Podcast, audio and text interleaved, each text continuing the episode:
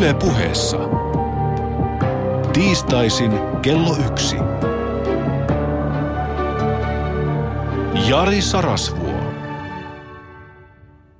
joka avaa koulun oven ja onnistuu pitämään sen auki, sulkee samalla vankilan portit, kaikenlaisten vankiloiden portit. Tämä oli muunnelma Victor Hugoon ajatuksesta. Kyllä te muistatte Victor Hugo, se suuri armosta kirjoittanut Nero, joka on jäänyt mielimme romaanistaan Kurjat. Terve! Hyvä, että olet siellä. Ja kiitos, että minä saan olla täällä. Tänään puhutaan kolmesta teemasta, koulusta, oppimisesta ja lopuksi valmennuksesta. Miten tämä valmennus tähän liittyy? No siten, että se koulu ja oppiminen jää joskus kesken ja sitten kuitenkin joutuu jatkamaan matkaa aikuisiellä ja monet silloin turvautuu itsensä valmentamiseen – he kehittävät taitojaan ja tietojaan sen koulun ulkopuolella. Mutta aloitetaan koulusta. Toden totta kaikista yhteiskunnassa vaikuttavista, tasa-arvoistavista instituuteista ja voimista koulu on se väkevin. Koulu on se, missä elämä alkaa itsenäistää lasta pois perheestä. Joku sanoo, että miksei harrastukset tee sitä. No toki ne tekevät. Mutta kouluun liittyy kuitenkin pakko, velvollisuus, oppivelvollisuus. Siihen liittyy paljon epämiellyttäviä asioita ja sitä ei noin vaan vaihdeta toiseen. Jos harrastukseen on pettynyt tai sinne osuu huono valmentaja tai joukkuetoverit, niin Toki voi aina vaihtaa joukkuetta tai aloittaa uuden harrastuksen, mutta koulua ei ole ihan yhtä yksinkertaista vaihtaa toiseksi. Eli koulu on se, missä elämänmittainen työ lapsen osalta alkaa. On totta, että leikkikin on lapsen työtä, mutta koulu on ensimmäinen työpaikka.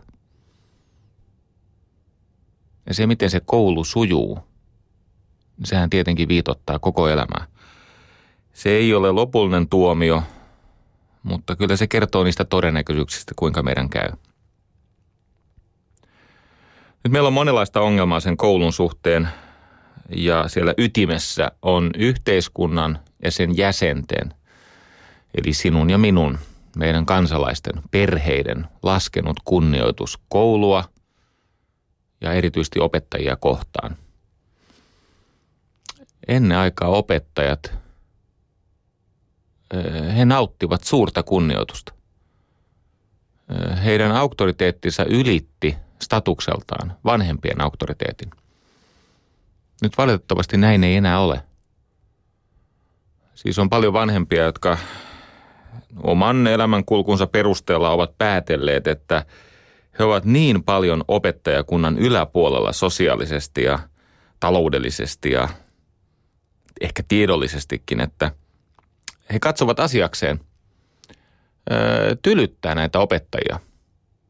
Mä oon itse ollut semmoisessa tilanteessa, siis illassa, jossa ensinnäkin opettaja esitti vanhemmille tukipyynnön, että kun hän toivoisi, että lapsilla ei olisi hattua päässä oppitunnin aikana, eivätkä lapset lähettäisi tekstareita.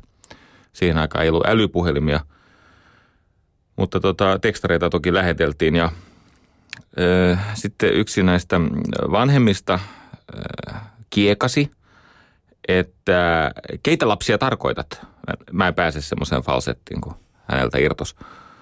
Mutta osaat varmaan kuvitella semmoisen niin kuin loppuintonaation, joka särkyy semmoiseen, että siellä ei ole tukea sen äänen alla.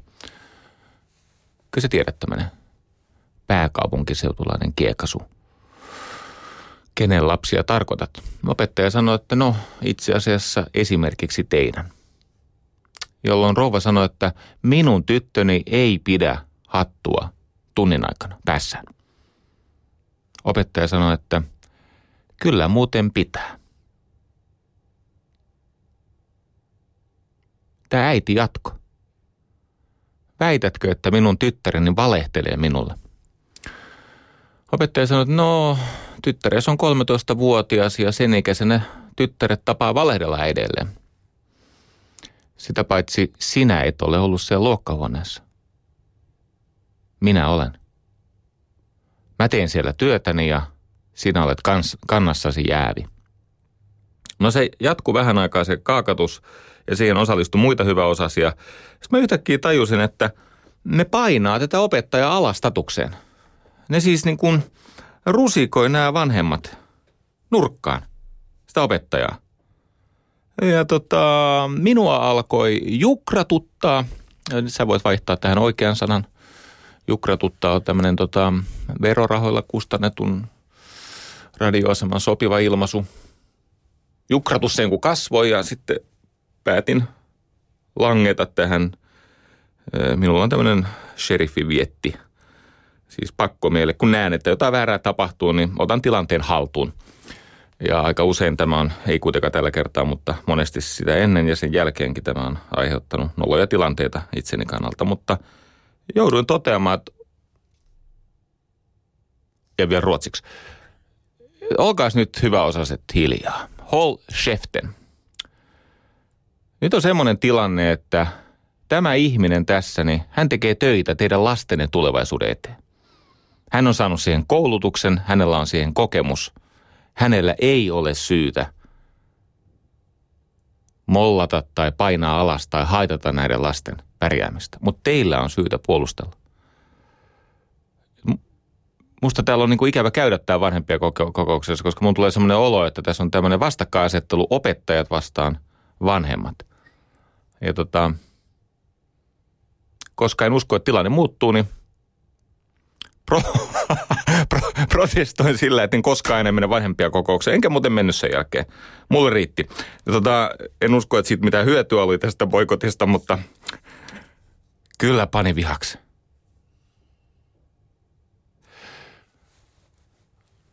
Mun äitini pärjäs koulussa niin hyvin, että sen kansakoulun jälkeen niin sieltä Mellilän koulusta opettajan huone lähti tämmöisenä delegaationa sinne Penninkulman pieneen torppaan tapaamaan äitini isää ja äitiä, Suloa ja Almaa ja esittämään vetomuksen, että Tuula Kaarina saisi jatkaa koulunkäyntiä, koska on niin hyvä siinä. Nauttii siitä ja on hyvä siinä. No pappani sanoi, että ei täällä muutkaan pennut ole koulua saanut käydä. Ja se ratkesi sillä ja äiti lähtikin sitten polkuperällä Turkuun penslaamaan tämmöisiä kultakäätyjä. Ja meni siis duuniin. Mulla on käynyt samanlainen ilmiö, mutta ei, ihan sama lopputulos. Mutta kun oli ylioppilaskirjoitukset, niin sieltä yli kahdeksan kilometrin päästä, siis puolet opettajahuoneesta sieltä Tapilan lukiosta tuli meille kylään. Siis kotiin.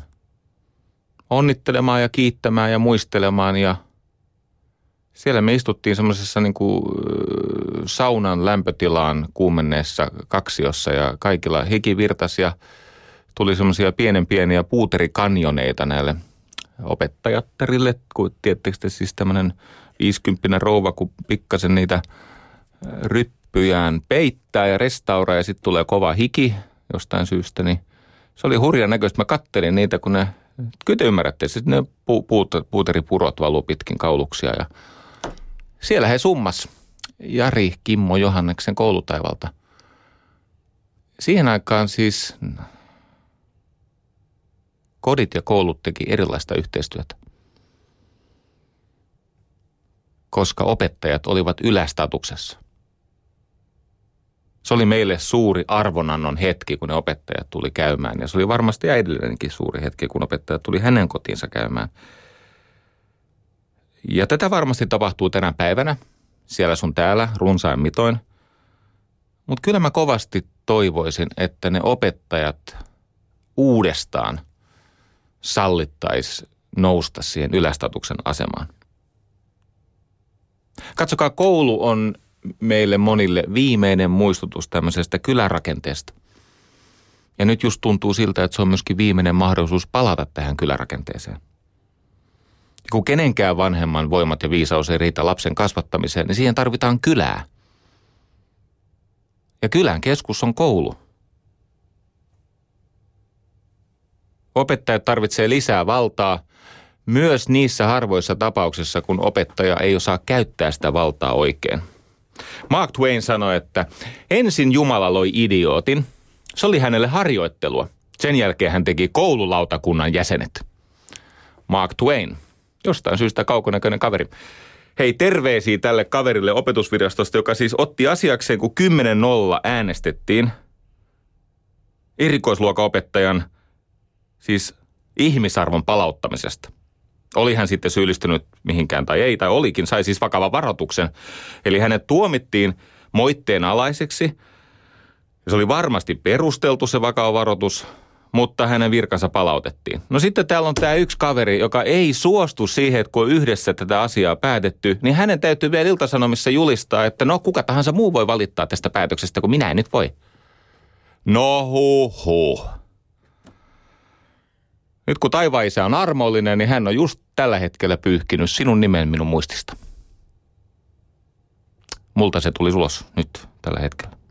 Hei, monet fiksut on kysynyt, että eikö siihen opettajan arvonantoon kuuluisi myös nykyistä parempi palkka. Kyllä. Te vaan ette itse suostu siihen, mitä se tarkoittaa. Mun yksi kaveri ö, lähti komennukselle Espanjaan aikanaan ja hänen lapsensa laitettiin barcelonalaiseen kouluun. Se oli kuukausi radikaalia touhua. Siellä opetettiin laskemaan, lukemaan, arvostamaan taidetta. No siellä Barcelonassa se on helppoa. siellä on kaikenlaista kummallista. Menkää muuten sen Barcelonaan vaan nähdäksenne, että kyllä muuten ihmisen mieli taittuu kaikenlaiseen. Siis äh, siellä viimeistään tajua, että Espanjassa, varsinkin Kataloniassa, on kysymys surrealismista. Ne on surrealisti, siis kaikki siellä on surrealismi. Palataan asiaan. Tässä koulussa opettajat saivat viidenneksen liksastaan oppilaiden äänestys, siis suljetun lippuäänestyksen perusteella. Eli oppilaat saivat anonyymisti antaa opettajilleen arvosanoja ja viides osa siitä palkasta määräytyi oppilaiden mielipiteiden – Siis tykkäämisen, peukuttamisen perusteella. Ja toinen viidesosa, eli yhteensä nyt ollaan 40 prosentissa, toinen viidesosa opettajat saivat palkkaa oppilaiden kehityksen perusteella sekä akateemisen että yleisen koulunkäyntiin liittyvän kehityksen, kehityksen perusteella, johon siis sisältyy käytöstavat ja heikomman auttaminen ja niin poispäin. Noin 60 prosenttia on lähtöliksa ja siihen saa 40 prosenttia til, jos oppilaat tykkää ja oppii ja käyttäytyy. Semmoinen kuule panee vähän suhtautumaan siihen oppilaiseen sillä tavalla ää, aika raikkalla tavalla. Asianmukaisella ammatillisella kutsumuksella ja kunnianhimolla. Hämmästyttävää. Ketkä opettajat saivat oppilailta eniten palkkaa? jämäkät, vahvat, oppilaitaan lujasti rakastavat, korkean auktoriteetin oppilaat. Ja näin se oli sunkin koulussa. Niin moni meistä muistaa kaipauksella niitä opettajia, joita me vähän ehkä jopa joskus pelkäsimme. Ne oli, ne oli vaativia ja ne ei neuvotellut muuten siis työnsä oikeutuksesta eikä asemastaan luokkahuoneessa. Ei sit käyty kauppaa. Heidän tehtävä oli johtaa meidän oppimista. Me olimme keskiössä, meidän tietämättömyytemme ja taitamattomuutemme oli lähtökohta ja sitten he lisäsivät siihen tietoja ja taitoja ja tämä tehtiin siis käyttäytymisen tukemana. Eikö niin? Ilman käytöstä niin ne tiedot ja taidot hajoaa. Ja välillä opettajat antoi liekaa, narua ja välillä ne otti sen pois. Ja se toimi. Mä en ole sitä mieltä, että ähm, opettaminen pitäisi kaupallistaa me tehdään sitä ihan tarpeeksi sitten koulunkäynnin päätyttyä. Enkä mä ole sitä mieltä, että rahalla pystyy ostamaan lopullista tämmöistä ammattiettosta, mutta siellä se oli ratkaistu näin. Oppilaat arvosti sellaisia opettajia, joiden seurassa oli turvallista kokeilla rajoja. Yksi näitä koulun suuria kysymyksiä on kiusaaminen. Aikoinani olen saanut opettajien ammattijärjestöltä OAJilta vuoden kaktuspalkinnon, eli se on tämmöinen persläpipalkinto, siitä, että ilmoitin muistaakseni hyvissä pahoissa ja rumissa, että kiusaaminen on muuten opettajan vastuulla. Jos koulussa kiusataan, se johtuu siitä, että siellä on huono jo, rehtori, joka ei kykene johtamiseen ja sitten ammattitaidottomat ja moraalilta vajaaksi jääneet aikuiset opettajat. Kaktusta tänne vaan takaisin uudestaan, nimittäin mielipiteeni ei ole muuttunut tämän suhteen. Arvaat varmaan, että on olemassa sellaisia ihmisiä, joiden työpaikalla ei kiusata. Ja jos kiusataan, se saadaan selville ja sille pannaan stoppi. Ei se oikeasti, ei se ole niin vaikea lukea sitä luokan dynamiikkaa. Sähän näet niistä ilmeistä ja erityisesti näistä tota, hengitysrytmeistä ja liikesuunnista ja silmien muljauttelusta ja kyllähän sä siellä luokkahuoneessa näet. Ja sitten kun se ei riitä, niin meet sinne itsekin vähän virkistymään sinne välitunnin ajaksi ja katselet sitä touhua siellä, kuka seisoo yksin ja kestä olla vähän liian kiinnostuneita ja juttelet niiden oppilaiden kanssa. Kun tarpeeksi monen oppilaan kanssa juttelee, niin siinähän monesti käy sillä tavalla, että joku alkaa kertoa totuuden siitä tilanteesta. Tuli 12 liuskaa, en edes laskenut kuinka monta kommenttia, siis erinomaisia kommentteja. Ja tota, no sitten siellä on, tämä on mennyt siltä tavalla kummallisesti tämän mun kolumnin tai tekstin perusteella tulevat blogikommentit, niin ne on koko aika laadullistunut, minkä on toistamasta toistanut. Ja tota, sitten siellä sijassa on muutama tämmöinen tosi tarpeellinen pieni dissonanssi, tämmöinen riitasointu, joka saa sen homman niin kuin pelittämään. Se on hyvä, että ollaan eri mieltä. Ja, ja siis Boris Riiban kommentoi siis tämmöistä kuin tämä syrjintä, että se syrjintä pitää lopettaa. Liittyy siis kiusaamiseen. Otsikolla Kuka syrjii ja ketä? Ja hän toteaa, Boris Riiban, hän toteaa, että jos ja kun lapsille annetaan valtaa, niin lopputulos on aina variaatio kärpästen herrasta. Muistatteko William Golding, kärpästen herra? Joukko lapsia keskenään muodosti pienen yhteiskunnan. No sehän johtaa sadismiin ja väkivaltaan ja kauhuun. Boris jatkaa. Lapset ovat luonnostaan enemmän tai vähemmän narsistisia psykopaatteja, joiden tunt, kyky tuntea myötätuntoa toisen ihmisen kärsimyksiä kohtaan on parhaimmillaankin rajoittunut. Amen. Tota, mm, nykytiedon mukaan aivot kypsyy aikuisuuteen vasta noin 25-vuotiaana. Et vielä silloin 19-vuotiaana niin ihminenhän on ihan täyssika, eli jos on sattumalta hyvää kotikasvatusta, joka estää sitä sikailua, mutta ne vietit on edelleen vallassa. Jos joku tuolla on semmoisessa käsityksessä, että lapsi on jaloja, myötätuntoinen ja... Siis se on kaikki näyttelyä. Se on naamiointi. Kato tarkemmin. Älä ole semmoinen, tiedätkö, puusilmäinen, puukorvainen, puupäinen ihminen, joka siis ottaa todesta nämä lapsen kävelytykset. Lapset on välillä julmia toisilleen. Ja sen takia heille ei pidä antaa määräänsä enempää valtaa heidän pitää saada kokeilla sitä valtaa heidän, heidän pitää saada tutkia sitä, että miten minä käyttäydyn tai muut käyttäytyvät, kun ollaan sillä rajalla, jossa vallankäyttö lähtee omista käsistä. Mä olen samaa mieltä luokanopettaja Jokipiin kanssa. Jokipiin lähetti mulle aikana viestiä, sitten soitin sinne Ouluun kolmen lapsen isälle. Ja hän sanoi, että kyllä se näin on, että – koulun tärkein tehtävä ei ole tietenkään siis opettaminen, vaan koulun tärkein tehtävä on sosiaalistaminen. Se, että alkaa opetella ihmisenä olemista ja toisen huomioon ottamista ja raivata siellä aivoissa, kehittymättömissä, mössöityneissä, murrosikäisissä, myöhemmin murrosikäisissä aivoissa tilaa myötätunnolle ja toisen ihmisen kokemuksen samaistumiselle. Ja se ei ole turvallista, ellei opettajalla ole auktoriteettia. Yle puheessa. Tiistaisin kello yksi. Jari Sarasvuo. Oletteko kuullut idon, ilon pedagogiikasta? Ilon pedagogiikka.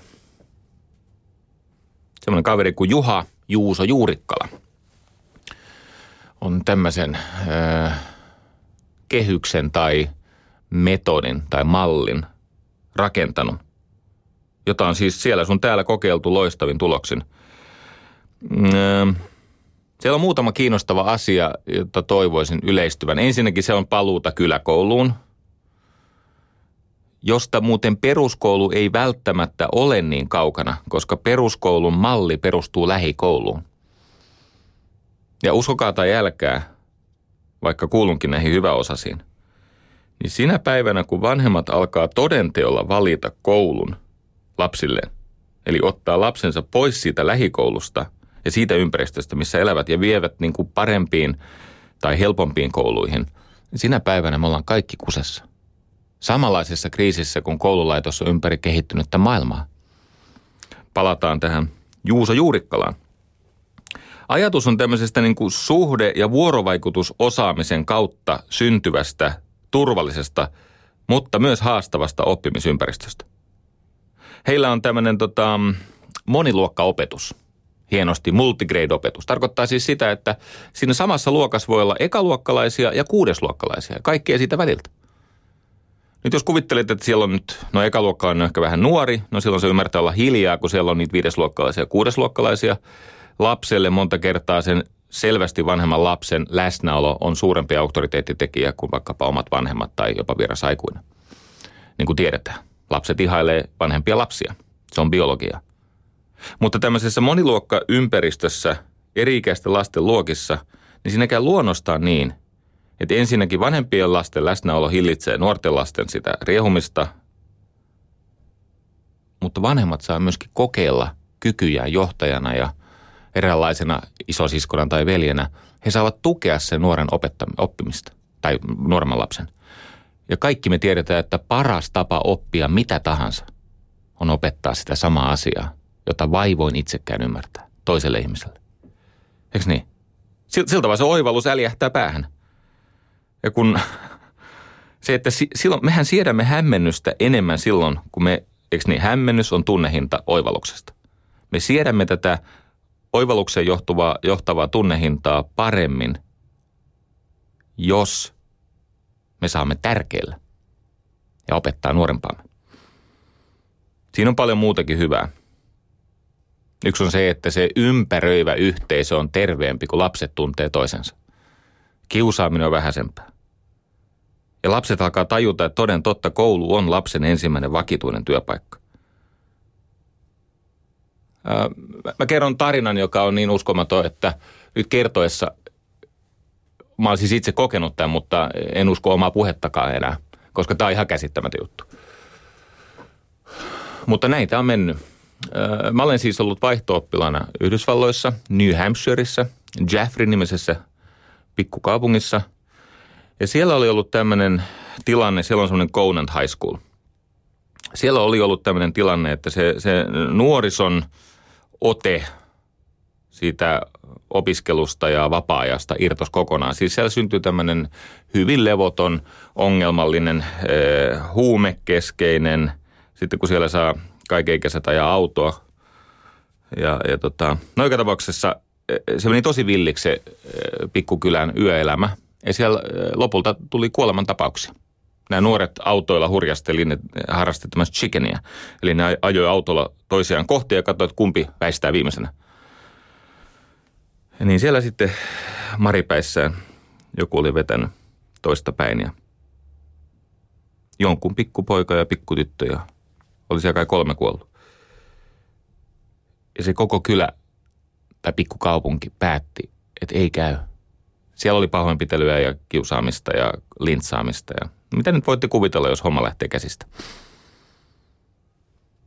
Ne palkkas eläkkeellä olevan New Yorkin poliisivoimien entisen komentajan, joka oli siltä seudulta. Ne kutsuivat New Yorkista, että voitko tulla meille seriffiksi. Itse haluan lausua tämän sheriffiksi, koska niin se sana minun maailmassani on. Se on sheriffi. Joo, ehkä sieltä tämä mun sheriffi-vietti on tullut. No niin, sieltä tulee semmoinen tota, vanha laatikon muotoinen heppu kotiseuduilleen. Hänellä oli 25 000 alaista New Yorkissa poliisina. Joka ikinen sunnuntai sujui samoissa merkeissä. Hän vietti joka ikisen sunnuntain silloin 70-luvulla ja 80-luvun alussa hautajaisissa. Jokaisena sunnuntaina hän saattoi hautaan jonkun alaisista. New York oli aika levoton paikka siihen aikaan. Okei, ottakaa tästä muutama viikon vaihde veksi, koska taisi livahtaa vähän niin kuin. Aina pitää olla tätä sarasvuodiskonttoa. Vähän siitä niin kuin otat pois, niin silloin säilyy sunkin uskomiskyvyn rajoissa. Mutta mitä tämä teki tämä seriffi? Hän määräsi ulkona liikkumiskielon, siis kerta kaikki se ulkona liikkumiskielon. Idis oli se, että jos nuori tavattiin ilman pätevää syytä ulkona kello 22 jälkeen, hänet viettiin putkaan. Ja putkasta soitettiin vanhemmille puoli neljä aamulla. Tulkaa hakemaan pentun. Seuraavan kerran tämä ovi aukeaa 12 jälkeen seuraavana päivänä. Ne siis kirjaimellisesti lakkautti sen nuorten ö, liikehdinnän siellä – väkivaltaiseksi ja, ja erittäin levottomaksi yltyneen liikehdinnän siellä, siellä tota, kaupungissa. Ja mäkin muistan, kun mä olin vaihto piti olla tämmöinen päässä. Piti olla semmoinen lappu, että sulla on joku mm, niin kuin laillinen syy talsia siellä. Mm, tota, mä olin semmoisessa näytelmäkerhossa ta- tanssiryhmässä. Mulla oli sukkahosto. Mutta joka tapauksessa mulla oli se lappu ja sitten mä aina niistä harjoituksista tulin – kävelin sinne, sinne tota, kotia päin ja sitten mut pysäytettiin kerran kysyttiin, että pass, sir, pass. Sitten mä ojansin lapun. Sain jatkaa matkaa. Okei, ensin pantiin tilanne poikki ja sitten tulee tämä hämmästyttävä juttu.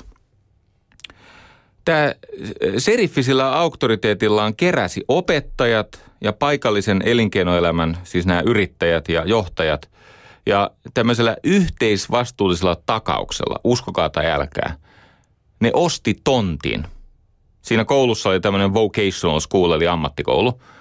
Ja tota, idis on se, että ne nuoret ö, developpaa sen tontin. Siis se tontti, niin se, se perataan, sinne rakennetaan koti, puutarha.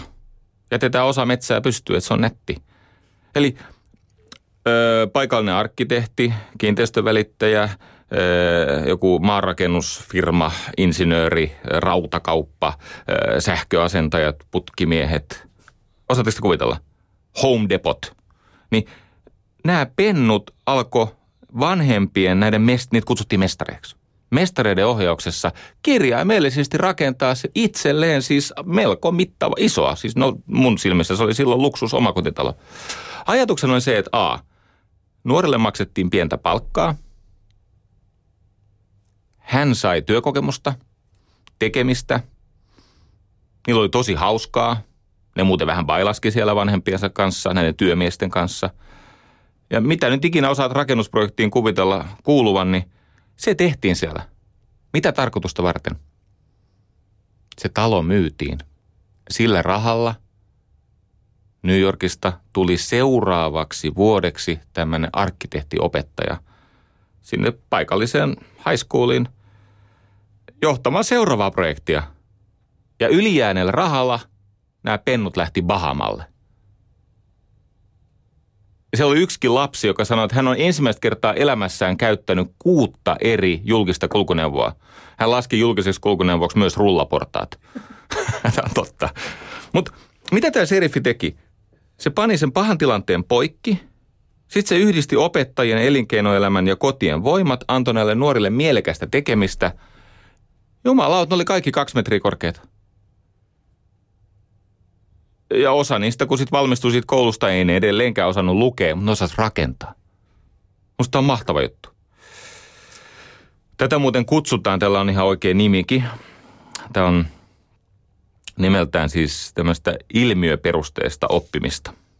Eli tarkoittaa siis sitä, että ö, otetaan joku teema – ja sen teeman ympärille rakennetaan se oppimishaaste. Ne teki kaiken näköistä juttua siinä, mitä, mitä ne siis opiskeli. Ne opiskeli, miten tehdään diilejä ja sopimuksia ja niin poispäin. Ilmiöpohjainen, ilmiöpohjainen oppiminen, sitä on Suomessakin kokeiltu. Mä tapasin kerran semmoisen nunnan, Anne McGormick. Siihen aikaan oli just tullut nämä Macintoshin ensimmäiset kottaraispöntöt, nämä tämmöiset, kyllä te muistatte. Tai ne, jotka ei muista, niin KVG, vai miten tämä meni? KVG. Se nunna oli antanut näille oppilaalleen tehtäväksi rakentaa tämmöisen, ennen HTML oli tämmöinen hypercard. Siis se, se, oli, se, oli tämmöinen, se oli ennen internettiä, siis se oli tämmöinen viittauskieli. Siis sillä rakennettiin multimediapresentaatiota. Nämä lapset otti aiheekseen antiikin Kreikan – ja ne rakensi tämmöisen esityksen, missä he sävelsivät musiikkia sinne, kuvasivat sitä Ateenan hallintomallia, opiskelivat Pythagoraa johdolla matematiikkaa, pikkasen kreikkaa, tämä oli siis amerikkalainen tämä nunna, ja kun englannin kieli se pohjalla on niin paljon kreikan ja latinankielisiä sanoja, niin ne opiskeli sanojen etymologiaa, näytelmää, ruumiin kulttuuria. Ne, ne siis rakensi tämmöisen maailman – ja tämä on tapahtunut siis oikeasti 80-luvulla tai 90-luvun alussa. Ja äh, yhdisti teorian ja sitten sen taitavan sovelluksen. Toimii. Toimii oikeasti. Oppilaat oli innoissaan. Ähm, opettaja sanoi, että, niin, että minä en kerro heille, mitä he eivät osaa. Mä kerron heille, mitä heidän on hyvä oppia seuraavaksi he, oppilaat ei vertaa itseään toisiin, vaan vertaa itseään suhteessa siihen haasteeseen. Tuolla tota, kiitos kuulijoille ja lukijoille. Tuolla on palautteessa yksi tämmöinen aika hyvä ajatus tästä ö, vertailusta. Se on tämmöinen ehdotus, joka liittyy siis tähän ö, kilpailun haitalliseen vaikutukseen ö, oppilaisiin. Siis ki, kilpailu eristää parhaat tu, muusta porukasta ja sitten murskaa loppujen itsetunnon – se on aika huono yhdistelmä, aika monen polynomifunktio. Toiset on yksi ja toiset on surkeita. Se on tämmöinen ehdotus. Hei, ehkä olisi kaikille parasta, että kokeet palautettaisiin postitse kirjekuoressa kotiin vanhempien allekirjoitettavaksi. Eikä tunnilla kädestä käteen, jolloin numeroiden vertailu on niin raakaa ja rankkaa. Loistava ehdotus. Jukka Gustafsson, Haloo, herätys! Jätin muuten soittopyynnön noin vuosi sitten, että ei muuta kuin vastaamaan, niin mä kerron sulle tämän idean taustat. Mahtava idis. Samalla saadaan jotenkin se koti ja koulu liittymään toisiinsa. Joo. Steiner-koulu. Siellä on eurytmiikkaa. Raisa kertoo, että Steiner-koulussa kolmeluokkalainen lapseni rakentaa mökkiä juurikin nyt. Huutoloota tietää tämän. Tähän muuta se tietää. tota, niin, just tommosta. Ei nämä mun ideat niin ainutlaatuisia ole. Mä vaan innostun niistä vähän semmoiseen tyyliin, niin kuin se olisi ensimmäinen ja viimeinen kerta maailmassa, kun jotain joku saa päähänsä. Mutta kyllä te tämän osaatte suodattaa, eikä se niin hirveätä ole. Ilon pedagogiikka liittyy siis suhteeseen, vuorovaikutukseen ja siihen, että sä et vertaile itseäsi toiseen, vaan su- haasteeseen. Suomessa vaikuttaa kansainvälisesti, tai siis eihän vaikuta enää Suomessa, hän on enimmäkseen tuolla maailmalla tämmöinen – tohtori Pasi Saalberi, joka on eräänlaisen niin kuin koulumaailman rokkitähti, niin kuin Suomen Kuvalehti hänestä hienosti kertoo. Hän on saanut selville, että mikä tässä suomalaisessa mallissa toimii, niin kauan kuin se vielä toimii, ja miksi muu maailma tarvitsee sitä, ja arvatkaa mitä, muu maailma ottaa vastaan. Siis jopa Amerikassa tätä sovelletaan ja viedään seuraavalle tasolle. No se nyt ei ole mikään ihme, on nopeita oppimaan. Tämä Pasi Saalberi kun hän kiertää ympäri maailmaa näyttämässä, että mi- mitä hyvää on peruskoulussa, niin hän on tämmöinen lause. Jos yhteiskunta haluaa lisätä kilpailukykyään, sen kannattaa vähentää kilpailua koulussa. En pidä tästä ajatuksesta, ja se on totta. Ja itse asiassa eniten minua ainakin elämän aikana palveleet ne ajatukset, joista olen vaistomaisesti aluksi tunneperäisesti eri mieltä. Ja kun yritän opetella, että en ajattelisi tunteellani, niin koitan herkistyä aina, kun joku sanoo jotain sellaista, mikä herättää minussa reaktion. Koska eniten oppii ajatuksista, jota on vaikea lähestyä. Samalla tavalla kuin eniten oppii ihmisiltä, joiden kanssa on eri mieltä. Hän on kirjoittanut kirjan The Finnish Lesson. The Finnish Lesson. Okei, okay. ässät on vaikeita tänään. Tota,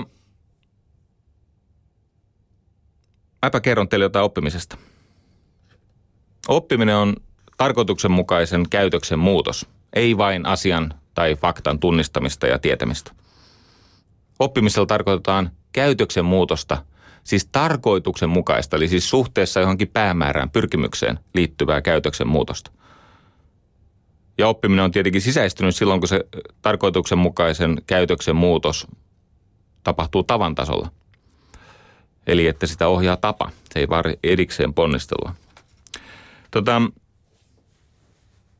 sen verran paljon esiintyy vaikeutta ymmärtää tätä auktoriteetin käsitettä. Että miksi auktoriteetti ja turvallinen objektiksi taannuttaminen on välttämätöntä oppimiselle. Mä joudun tätä avaamaan. Yle puheessa. Jari Sarasvuo. Niin. Objekti on siis toisten vallankäytön kohde. Objekti on semmoinen asema, jossa ihminen menettää hetkellisesti henkilökohtaista valtaansa. Tiedät olevasi objekti silloin, kun et lauo ihan mitä tahansa päässä pilisee. Se ei tule välttämättä heti suusta. Tai muuten harkitset tai pidättäydyt, että kuinka tässä tilassa, tilanteessa sitä yhteistä happea käytät tai tilaa otat. Objekti on jonkun toisen vallan alla. Hän on jonkun toisen itseilmaisun väline. Ja subjekti vastaavasti tietenkin on vallankäytön lähde. Siis subjekti ilmaisee itseään käyttämällä sosiaalista valtaansa. Hän ei pidättele niin paljon puheitaan ja tekemisiään ja hän toteuttaa sitä luovaa pyrkimystä. Ja tässä elämässä pätee, että menestys yhteiskunnassa – määräytyy voimakka, voimakkaimmin tämän niin kuin valtapelien tai valtaherkkyyden perusteella. Siis johtajat eivät päädy johtajiksi sen takia, että he olisivat ylivoimaisen ahkeria tai älykkäitä tai lahjakkaita tai tietäviä. Johtajat ovat johtajia sen takia, että he ovat muita herkempiä tässä valtapelissä. Ja ylipäänsä kaikenlainen menestys edellyttää tätä hienovarasta objekti-subjekti-pelin – tajuamista. Jokainen hetki, kun olet tekemisissä toisen ihmisen kanssa, mitä ikinä teet hänen kanssaan, oli hän kuka tahansa, puoliso, lapsi, opettaja, oppilas, työkaveri, alainen, asiakas, esimies, ihan sama, kysymys on valtapelistä. Nyt tietenkin tavoite on se, että saisi ilmaista itseään mahdollisimman korkealla tasolla subjektina. Saisit itsenäinen, haluaisit näyttää oppimaasi – kehittyä edelleen ja kokisit sen tekemisen mielekkääksi. Tätä tämmöistä transcendenssia, siis kohottautumista äh, lähtötason yläpuolelle, niin sitä edeltää hyvin usein regressio. Eli se, että hetken aikaa ollaan objektin asemassa, koska objektin on helpompi uusiutua. Objektin on turvallisempaa muuttaa mieltään kuin subjektin. Tosiasiassa itse asiassa subjekteilla on usein korkeampi stressitaso, koska siihen liittyy vastuuta ja tähän asti sen maailmankuvan puolustamista. Objektilla ei ole sitä puolustamisen takkaa. Oikein hyvä opettaja osaa tämän faasin vaihdoksen, eli siis tämän tilavaihdoksen. Eli hän ottaa oppilaalta vallan pois – koska hän on aikuinen, hän on saanut koulutuksen, hänellä on siis lain säätämä tehtävä siinä tilanteessa. Hän ottaa oppilaalta vallan pois ja heti kun oppilaat osoittaa millään tavalla olevansa kypsiä, hän antaa sitä valtaa takaisin. Jos se vallankäyttö oppilaalta lähtee käsistä, hän ottaa taas sen pois. Ja tämä vuoropuhelu johtaa siihen, että se lapsi alkaa lopulta kokea, että tässä oppimisessa on kysymys hänestä hänen unelmistaan ja hänen arvoistaan ja hänen taipumuksistaan ja kyvyistään ja oppimisen haasteesta.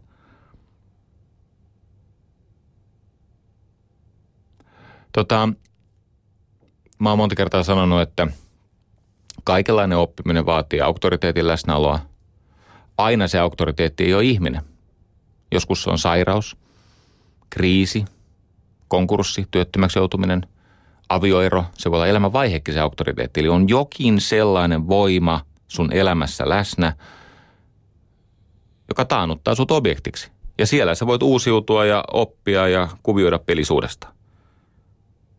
Kaikki, jotka ovat sairastaneet, no tämä kaikki on mun puhetta, mutta monet, jotka ovat sairastaneet, kokeneet avioeron, konkurssin, potkut, tai olleet todella hyvän johtajan tai opettajan alaisuudessa. Taitavat tietää, mistä mä puhun. Nyt idea ei ole se, että sä rampautat ja, ja pysyvästi niin kuin ajat nurkkaan sen ihmisen tai lapsen, vaan idea on se, että heti kun se lapsi oivaltaa asemansa, niin sillä annetaan tilaisuus nostaa tasoaan. Suostu osaasi, nosta tasoasi. Vahvalla opettajalla on auktoriteettia ja mitä enemmän hänellä on valtaa, sitä vähemmän hänen tarvitsee käyttää sitä. Mitä vähemmän opettajalla on valtaa, sitä vääjäämättömämmin käytetään kohta väkivaltaa. Eikö niin? Väkivaltaa käytetään siellä, missä todellista valtaa ei ole. Ja siellä, missä on todellista valtaa, niin ei tarvitse kuiskata. Tai katsoa. Tai hymyillä. Tai pyytää. Asiat tapahtuu. Nyt. Öö, ensin mä sanoin jotain englanniksi, sitten mä yritän kääntää sen suomeksi, ja tämä on vaikeaa. Mutta tämä on ratkaisevaa. Meillä on kaksi suuntaa oppia – ja valitettavasti se yleisempi suunta on virheellinen. Öö, voit kuvitella tämmöisen ihmisen hahmon edessäsi. Ja se suunta on siis, se, siellä on kolme H-alkuista sanaa, siis pidän näistä alliteraatioista tai sa- sama-alkuisuuksista. Siellä on head, heart, hand. Head, heart, hand. Pää, sydän, käsi.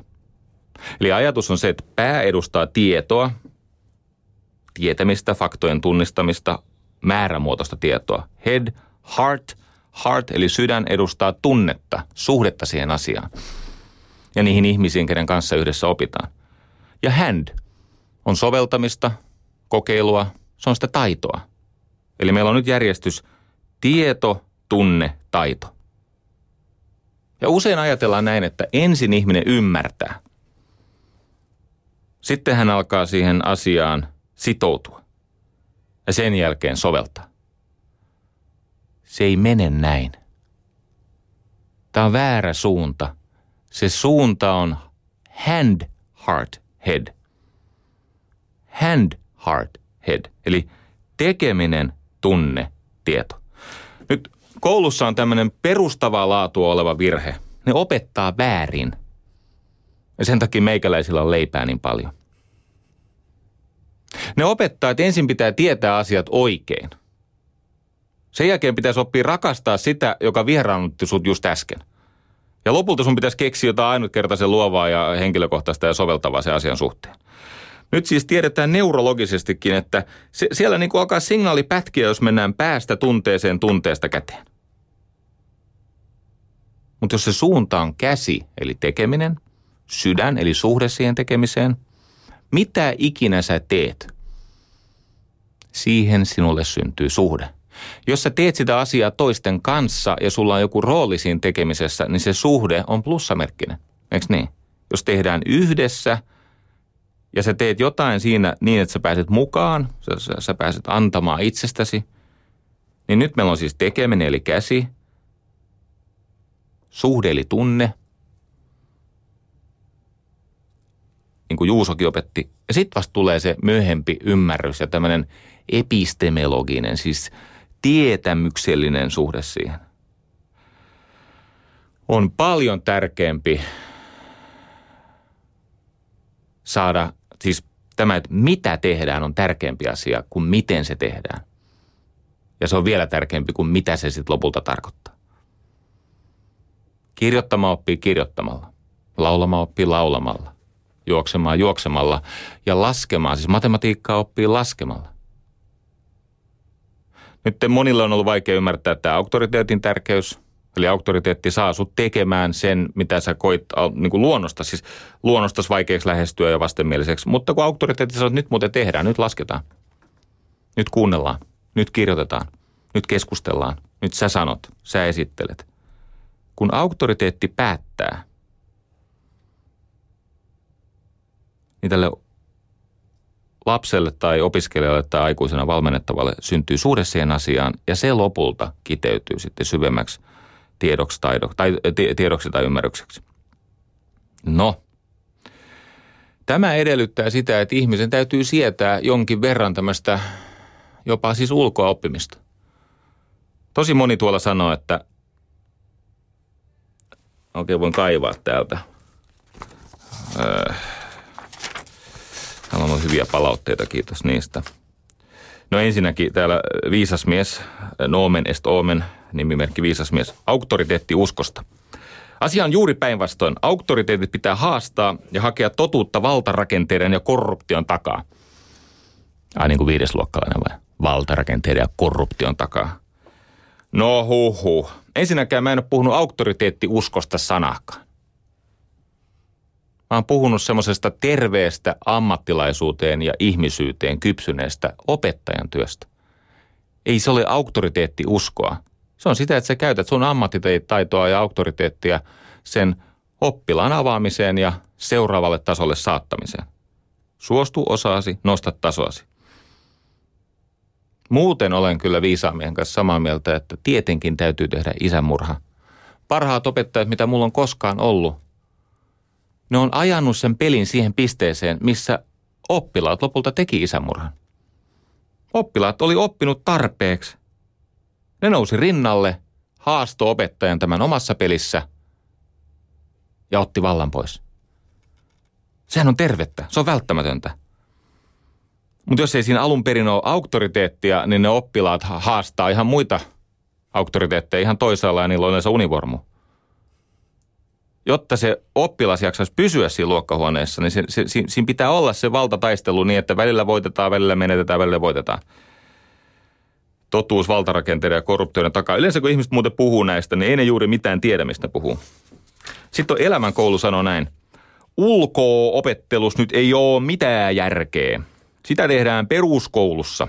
Korkeakoulussa pyritään ymmärtämään asioita. Tota, ei ne välttämättä kummassakaan kauheasti opi. Mistä mä tiedän? No mä palkkaan ihmisiä ja usein paljastuu, että siellä on jotain jäänyt oppimatta.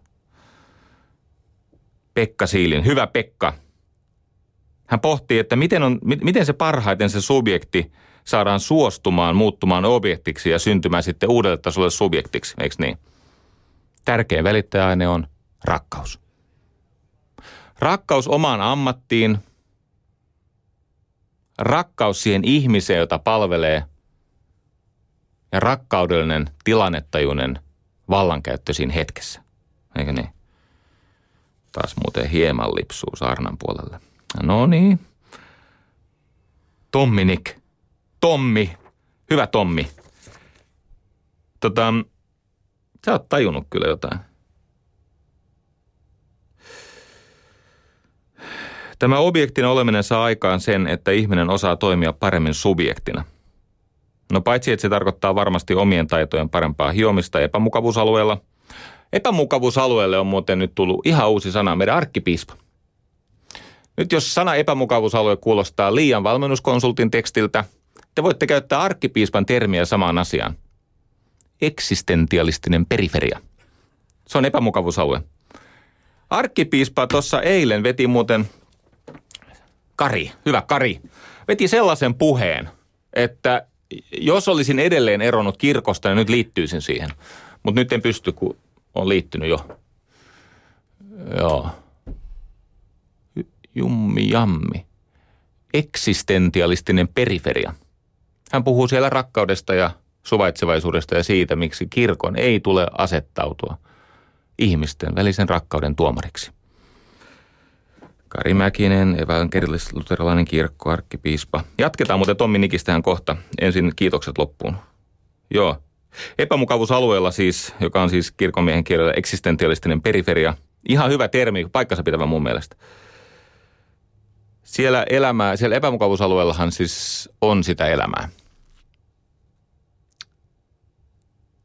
Ja se, että on suostunut objektiksi, eli viettämään aikaa siellä epämukavuusalueella, eli siellä eksistentialistisessa periferiassa, jossa on sekä se oppimisvyöhyke että lopulta paniikkivyöhyke, jolle ei kannata mennä, koska siellä rampautuu. Niin Tomini kirjoittaa, paremmalla tarkoitan sitä, että kyky samaistua tarvittaessa objektin asemaan subjektina parantaa vuorovaikutussuhdetta molemminpuolisesti. Eli kun itse on ollut joskus objektina ja vallankäytön kohteena ja on ymmärtänyt, että tämä tilanne on edellyttänyt sitä, jotta sai nousta tälle tasolle, niin sitten kun vuoroltas olet se vallankäyttäjä ja sä näet sen vallankäytön kohteen siinä, niin sulla on myötätuntoa ja ymmärrystä, koska sä oot ollut siellä. Tommi Nick. Terve. Hyvä. Joo, anteeksi, en kolista. Tota, Arno Kotrolle terveisiä. Hän nimittäin lopettaa ylioppilaskirjoitukset. Ei ole eka kerta, kun on Arnon kanssa samaa mieltä. Ylioppilaskirjoitukset johtaa siis sivistyksen katoamiseen. Miksi? No kato, kun ne rimpuilee niistä läpi mahdollisimman hyvin arvosanoa, niin eihän ne enää kirjoita mitään sivistävää. Ei ne kirjoita edes matikkaa enää. En tiedä, mitä ne siellä kirjoittaa, mutta ylioppilaskirjoitukset on johtamassa semmoiseen niin lukiossa se niin kuin oppilas pelkistyy. Sitten tulee pahvi.